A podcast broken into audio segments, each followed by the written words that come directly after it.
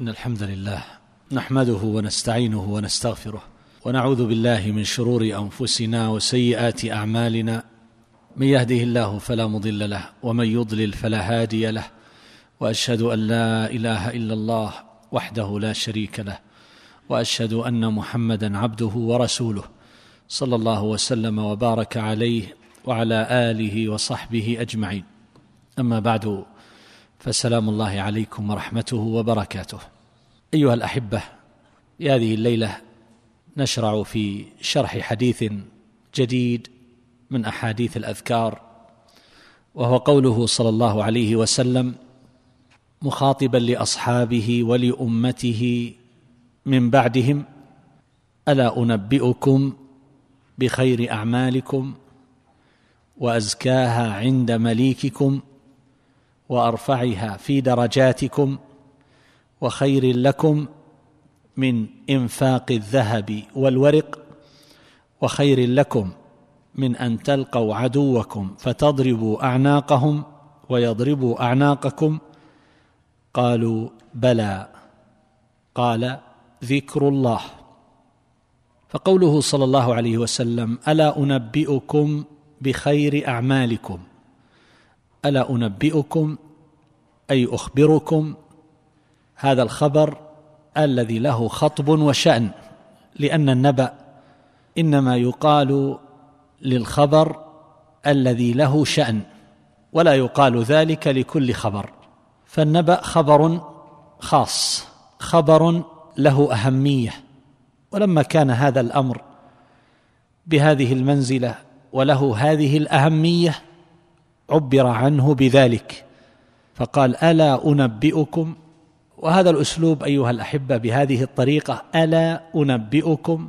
فيه من الترغيب والتشويق ولفت الانتباه وجذب الأنظار ما لا يخفى. بخير أعمالكم يعني بأفضل أعمالكم. فإن خير هنا المراد بها التفضيل خير يعني أخير. وكما سبق في بعض المناسبات أن خير وشر تأتيان بمعنى أخير وأشر. بخير أعمالكم أي بأخير بأفضل أعمالكم. وأزكاها عند مليككم. أطيب هذه الأعمال عند الله تبارك وتعالى فهو مليكنا جل جلاله. وتقدست أسماؤه. وأرفعها في درجاتكم يعني الذي يبلغ به العبد المراتب العالية في سلم العبودية.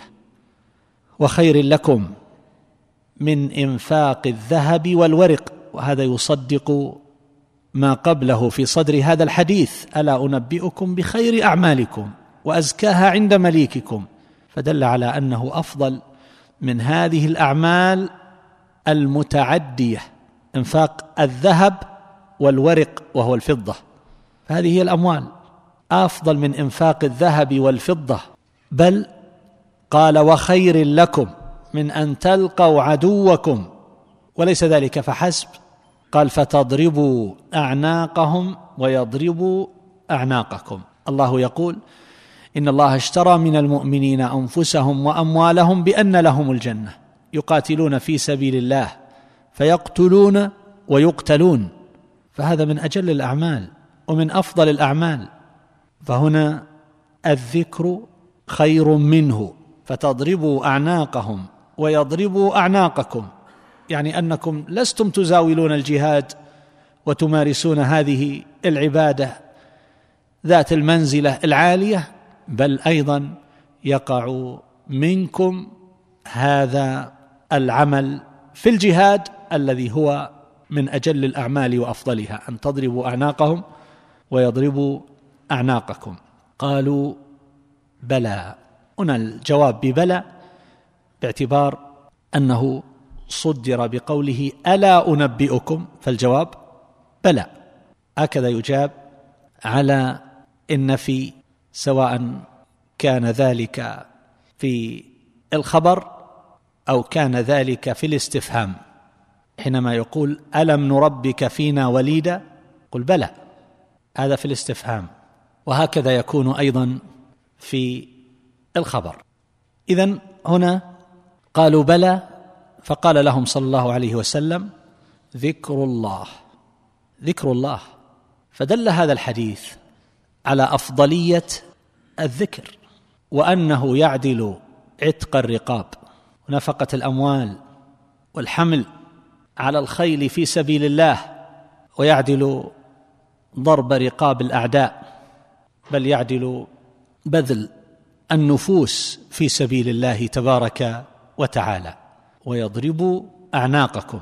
النصوص التي تدل على تفضيل الذكر على الصدقة بالمال وغيره من الأعمال متنوعة. وقد جاء عن السلف رضي الله تعالى عنهم من الصحابة فمن بعدهم؟ ما يدل أيضا على هذا المعنى الظاهر من الحديث. تفضيل الذكر. قيل لأبي الدرداء رضي الله عنه إن رجلا أعتق مئة نسمة. مئة من المماليك. قال إن مئة نسمة من مال رجل كثير. يعني هذا عمل جليل. قال وأفضل من ذلك إيمان ملزوم بالليل والنهار يعني ملازم بالليل والنهار. وألا يزال لسان أحدكم رطبا من ذكر الله. أفضل من ذلك يعني أفضل من اعتاق مئة نسمة. كان هناك مجلس آخر بعنوان أيكم يعجز عن هذا. ذكرت فيه أشياء من الأحاديث الصحيحة التي هي في متناول الجميع. أعمال سهلة يسيرة. ليس لاحد عذر في التخلي عن ذلك كله والقعود عن العمل الصالح. ابن مسعود رضي الله تعالى عنه يقول لأن أسبح الله تعالى تسبيحات أحب إلي من أن أنفق عددهن دنانير في سبيل الله. تسبيحات أفضل من دنانير والدنانير من الذهب. وجلس عبد الله بن عمرو بن العاص مع ابن مسعود رضي الله عنهم. فقال ابن مسعود لأن آخذ في طريق أقول فيه سبحان الله والحمد لله ولا إله إلا الله والله أكبر. أحب إلي من أن أنفق عددهن دنانير في سبيل الله عز وجل. فقال عبد الله ابن عمرو وهؤلاء من علماء الصحابة قال لأن آخذ في طريق فأقولهن أحب إلي من أن أحمل عددهن على الخيل في سبيل الله عز وجل. هذا يقول أفضل من إنفاق الدنانير وهذا يقول أفضل من الحمل على الخيل في سبيل الله في الجهاد. هذا كله يؤكد أن هذا المعنى الظاهر للحديث أنه مستوعب عند الصحابة رضي الله تعالى عنهم على ظاهره هكذا أن الذكر أفضل وأجل الأعمال.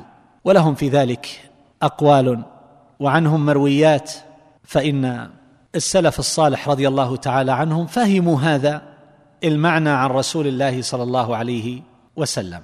وهذا لا يعني بحال من الأحوال التقليل من شأن الصدقة أو التقليل من شأن الجهاد أو التقليل من شأن الأعمال الصالحة المتعدية كعتق الرقاب وما إلى ذلك. وإنما المقصود بيان فضيلة الذكر ومنزلته. وما له من شرف ورتبة علية عند الله تبارك وتعالى. هذا القدر هو الذي ينبغي أن نفهمه لا التقليل من سائر الأعمال.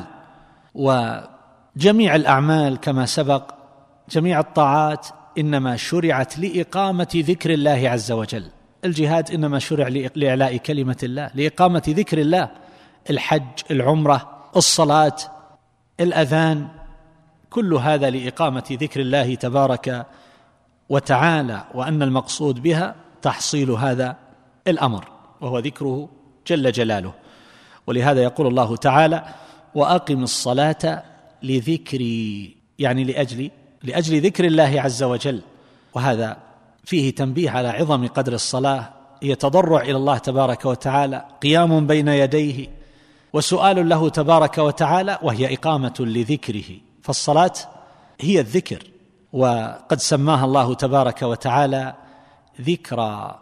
يا أيها الذين آمنوا إذا نودي للصلاة من يوم الجمعة فاسعوا إلى ذكر الله.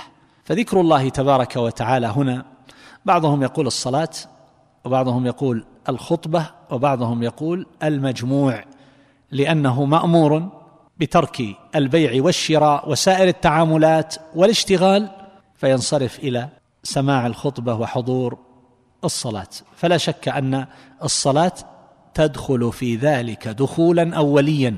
فاسعوا إلى ذكر الله حضور الصلاة. ويدخل في ذلك أيضا سماع الخطبة. وذكر الله تبارك وتعالى هو روح الصلاة كما هو معلوم وهو لبها وحقيقتها. وأعظم الناس أجرا في الصلاة أقواهم وأشدهم وأكثرهم فيها ذكرا لله تبارك وتعالى وحضورا للقلب وهكذا في سائر الطاعات التي يتقرب بها المتقربون إلى الله جل جلاله وتقدست أسماؤه. إذا فهمنا هذا القدر وتصورنا هذا المعنى فإن الحافظ ابن القيم رحمه الله يزيد هذا الأمر ايضاحا. فهو يذكر أن أفضل أهل كل عمل أكثرهم فيه ذكرا لله تبارك وتعالى. الأعمال أهل الصيام أهل الصلاة أهل الجهاد أهل الصدقة أهل الحج والعمره وسائر الأعمال الصالحة. فأفضل الصوام أكثرهم ذكرا لله عز وجل في صومهم. وأفضل المتصدقين أكثرهم ذكرا لله عز وجل. وأفضل الحجاج أكثرهم ذكرا لله عز وجل وهكذا سائر الأعمال.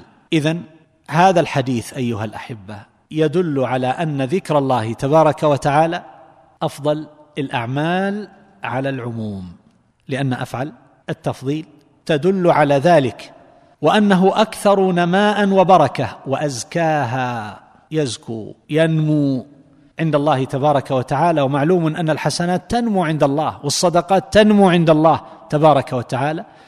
أكثر الأعمال نماء هو ذكر الله تبارك وتعالى وأزكاها. زكى الزكاء يأتي بمعنى النماء ويأتي بمعنى التطهير. فهنا يكون ناميا عند الله جل جلاله وتتضاعف هذه الحسنات لصاحبها وهو أرفعها درجة. وفيه ترغيب بهذا الذكر لأنه يدخل تحت كل عمل يعمله المكلف كائنا ما كان. وفيه أيضا دلالة على كون ذكره تبارك وتعالى أفضل من الجهاد ومن الصدقة هكذا في ظاهره بإطلاق. وتخصيص هذين العملين الجهاد والصدقة خصهما بالذكر وإلا فهو أفضل من سائر الأعمال لأنه عمم أن الذكر أفضل الأعمال. ثم ذكر هذين العملين إنفاق الذهب والورق. وأن تلقوا عدوكم فتضربوا أعناقهم ويضربوا أعناقكم. هذا زيادة تاكيد لهذا المعنى في فضل الذكر حينما قال ألا أنبئكم بخير أعمالكم؟ فذكر هذه الأعمال الفاضلة جدا وهي بذل المهج وبذل الأموال. فهما أحب الأشياء إلى الإنسان. وكما قال الشاعر وإن كان كلامه في آخره غير صحيح لولا المشقة ساد الناس كلهم الجود يفقر والإقدام قتال بذل الأموال وبذل النفوس. الجود لا يفقر ولا يموت أحد إلا بأجله. لكن أهل العلم أوردوا اشكالا في هذا الحديث. أوردوا سؤالا أترك الحديث عنه إن شاء الله تعالى في الليلة الآتية وأسأل الله تبارك وتعالى أن ينفعنا وإياكم بما سمعنا وأن يجعلنا وإياكم هداة مهتدين. اللهم اجعل القرآن ربيع قلوبنا ونور صدورنا وذهاب أحزاننا وجلاء همومنا. اللهم ذكرنا منه ما نسينا وعلمنا منه ما جهلنا. وارزقنا تلاوته آناء الليل وأطراف النهار على الوجه الذي يرضيك عنا. ربنا اغفر لنا ولوالدينا ولإخواننا المسلمين والله أعلم صلى الله على نبينا محمد وآله وصحبه.